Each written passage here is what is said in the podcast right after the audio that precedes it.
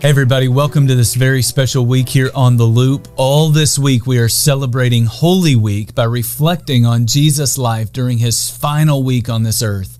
After Jesus was arrested in the garden, he was on trial for his life. Jesus' biggest critics wanted him dead, but the political leaders of his day couldn't find any reason for him to be executed via crucifixion. And so, in a very quick trial, Jesus gets passed from one court to the next and at one point, he finds himself standing in front of a governor, a man named Pilate. Around Passover, Pilate had this annual tradition where he would release a prisoner, but the people got to choose who they wanted released. It was kind of like our own presidential pardon, but a little different. Now, because Pilate didn't think Jesus had done anything wrong, he stacked the deck in Jesus' favor.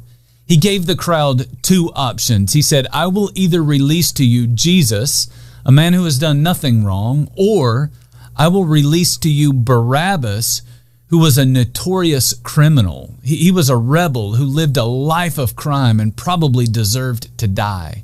The choice was easy, but Jesus' biggest critics were working the crowd into a frenzy to turn everyone against Jesus. And it worked.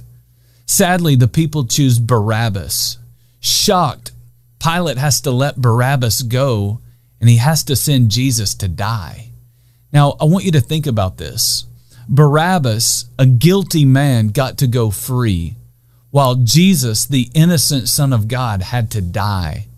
Judah Smith said it so well when he said that Barabbas is you and Barabbas is me. God treated Jesus like Barabbas so that he could treat Barabbas like Jesus. God punished Jesus so that you could go free.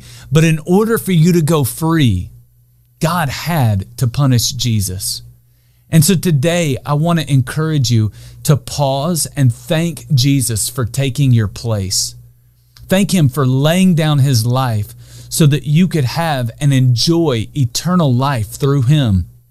Today, I hope you know Jesus a little better because I think it will cause you to appreciate Him a whole lot more.